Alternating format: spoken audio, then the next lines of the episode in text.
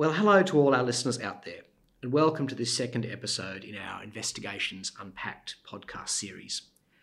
I want to begin today by acknowledging the Gadigal people, traditional custodians of the land on which we're recording today, and pay my respects to their elders past and present. And I extend that respect to Aboriginal and Torres Strait Islander peoples listening today. For those of you who are new to our series, my name is Peter Richard and I'm a counsel at Ashurst. My practice is in the area of dispute resolution and investigations. My guest today, Rani John, is a partner in the dispute resolution team at Ashurst and co head of our firm's corporate crime practice, with expertise in the area of regulatory and internal investigations. Rani, welcome. Thanks very much, Peter. Great to be here. So, today's rather thorny topic is that of investigations and privilege. Rani, can you give us an overview of the sorts of privilege issues that are likely to crop up during an internal company investigation? Sure, Peter. So, as we touched on in our first episode, a key consideration when you're deciding to investigate and how to investigate is whether or not that investigation will be conducted in a privileged way. That is, for the dominant purpose of giving or obtaining legal advice on the subject matter of the investigation if a company decides that it does want to conduct an investigation in a privileged way and it wants the report of an investigation to be protected by privilege, then that will affect how it goes about conducting the investigation, uh, including whether or not to use external legal advisors, and it affects um, how you report on the investigation as well.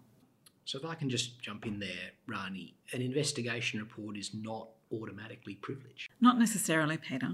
So, in Australia, whether or not that's the case depends on the test that I just mentioned. Does the report satisfy the usual test of privilege, which is was it prepared in circumstances of confidentiality for the dominant purpose of giving or obtaining legal advice? If a report is privileged, it won't ordinarily be available to regulators or to other third parties except at the discretion of the company. Privilege considerations will also impact on document review that's conducted in the course of the investigation. It will impact the interviewing of witnesses and it will impact on the preparation of the report. And the company will also have to bear in mind waiver of privilege issues down the track if it does later on decide to disclose a report that has been prepared in a privileged way. Okay, we'll just hold that thought and we'll maybe unpack that as we move through this episode. I just want to touch on something again that you mentioned. At the outset of an internal investigation, a document review will often be undertaken to establish the facts. So, once a company has commenced an investigation and identified the custodians of relevant documents, how would you suggest a company approach a review with a view to preserving privilege? So, firstly, it's important to consider who's going to be conducting that document review on behalf of the company for the purposes of the investigation. And if there are likely to be privileged materials in the mix, ideally you would have that review conducted by lawyers who are well placed to identify privileged documents or part privileged documents. And there are a whole range of tricky issues that can arise when, when you're doing that. So, to give just one example, you might have uh, legal advice that's been provided by an external advisor. So, that's pretty obviously the subject of legal professional privilege. But if it's then sort of sprayed around uh, to a large group of people internally by email or indeed even sent externally, then that might impact on your ability to continue to claim privilege in that advice. And it might be that because of the way in which that advice has subsequently been treated, uh, that you've lost privilege in it. Also, if you do identify documents that are privileged but are relevant to the investigation, then there's a range of considerations about how you treat those documents when it comes to interviewing witnesses and ultimately writing up your investigation report. So, assuming you've been through the documents now and are ready to put them to witnesses in an interview context, what role will privilege play there? Are there particular things that an interviewer should be aware of when it comes to privilege? Yeah, absolutely. Um, so you might be interviewing a company employee, and the interests of the company and the interests of the individual employee may not necessarily align. Uh, so it's important to establish some ground rules in, in relation to that. There can also be issues about whether or not you should show people uh, the content of documents which are the subject of privilege claims if they weren't involved in those documents to begin with. Um, but coming to sort of setting up the parameters of an, uh, an interview with an individual employee, usually what you would do is explain to them the general subject matter of the investigation, thank them for their uh, cooperation, and then I think it's good practice to deliver what American lawyers refer to as an upjohn warning. Yes, I remember that being done as a matter of course on a matter I worked on some years ago with a US nexus, but the term and the practice isn't quite so entrenched in Australia, is it? Yeah, that's right. It's not strictly required in Australia. I tend to think it's a matter of good practice and it can sort of assist in according procedural fairness to the individual that's being interviewed. So essentially, what you do is at the beginning of an interview, you inform the interviewee that First of all, the interview is confidential and then it might be subject to privilege.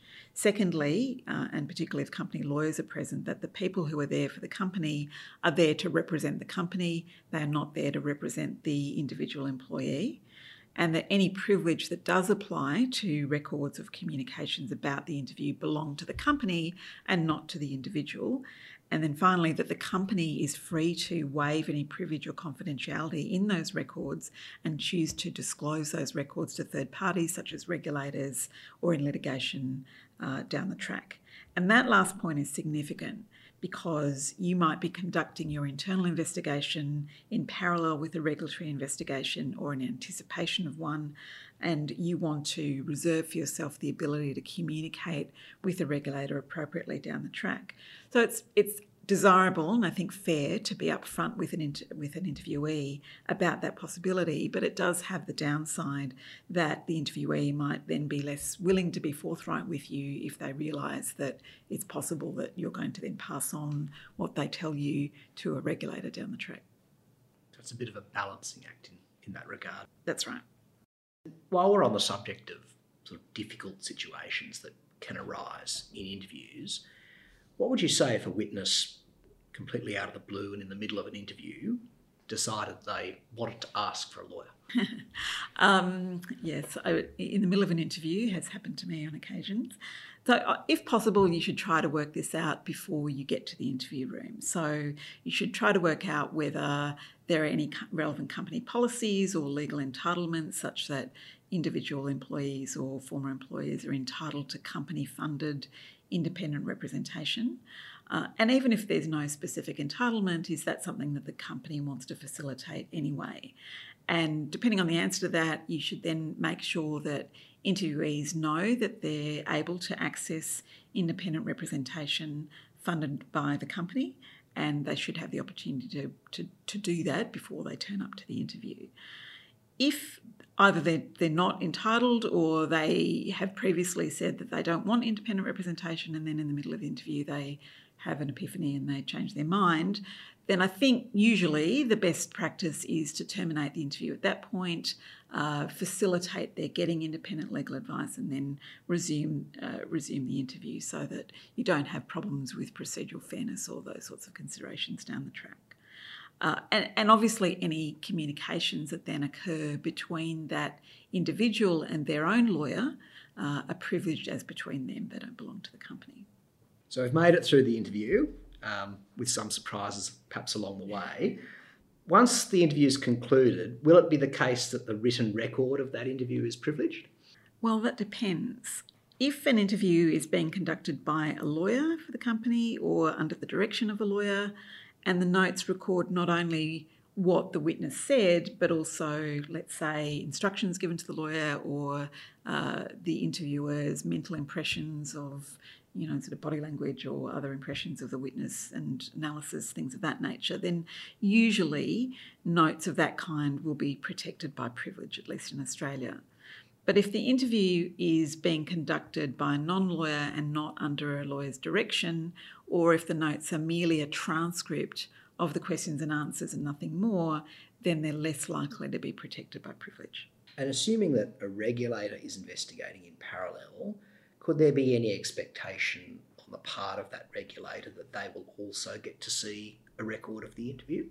Yes, often there will be. And there's a, a range of different approaches that a company can take uh, in those circumstances. One might be to create two records, one of which is just a straight uh, transcript, so you know a record purely of the questions and answers, uh, and separately a note which records things like you know sort of impressions or analysis and other sort of thought processes of the lawyer, and the latter is the document that is the subject of the privilege claim. Another option is to share privileged interview records with a regulator pursuant to what's usually described as a limited waiver arrangement. So I think we've reached a point in our investigation where documents have been reviewed and those that may be potentially privileged have been identified. Witnesses have also been interviewed and privileged records of those interviews have been prepared and a report has been created and finalised to document the conclusions of the investigation. So does privilege still have a role to play? Yes, so I think we're assuming now that the investigation report has been prepared by lawyers and meets the dominant purpose test that we talked about earlier. So, yes, uh, privilege is still relevant, particularly if there's any intention to share that report with the re- relevant regulator, for example. So, to ask a question that we're all thinking, why would sharing the report with a regulator be an option for your client? So often, if a company shares an investigation report of an internal investigation that is conducted with a regulator, it will do so because it's wanting to demonstrate uh, cooperation with that regulator or, or, to obtain what American lawyers refer to as cooperation credit. And if you have a strong record of cooperation with a regulator uh, for any investigatory activity they're conducting, then that will be relevant for that regulator in determining whether or not to take enforcement action. And if the regulator does decide to take enforcement action, it can be relevant to mitigating penalties that might otherwise be applied to the company. But I should emphasise that cooperation credit isn't usually given simply for meeting your legal obligations. So uh, you need to go over and above your strict legal obligations to be considered as uh, by a regulator as cooperating in the relevant sense. And some regulators, like the Australian Securities and Investments Commission, actually have policies where they spell out uh, exactly what they expect uh, in terms of cooperative behaviour. And whether or not a company decides to go down the path of sort of proactive co- cooperation, for want of a better description, um, that's an important strategic decision and it can have a lot of dimensions. And uh, you, probably more than we have time to talk about today, but how to treat privilege and whether or not you're going to waive privilege, even in a limited sense, or, or share a privileged uh, report with a regulator is absolutely one of those dimensions.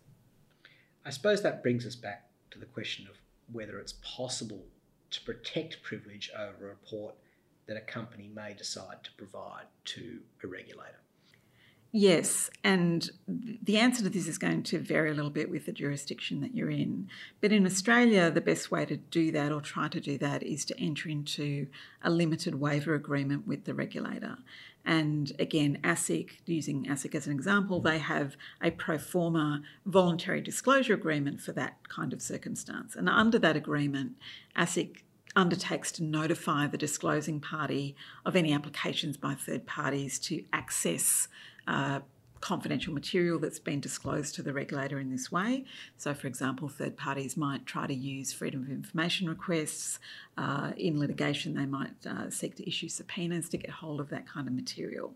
And ASIC will undertake to keep confidential the, the relevant report that's been disclosed. So that gives you a degree of protection against an investigation report being produced, for example, in a subsequent class action. But you should note that ASIC itself does not commit to not challenging privilege claims that you make if ASIC itself thinks that you didn't make those claims in a valid way.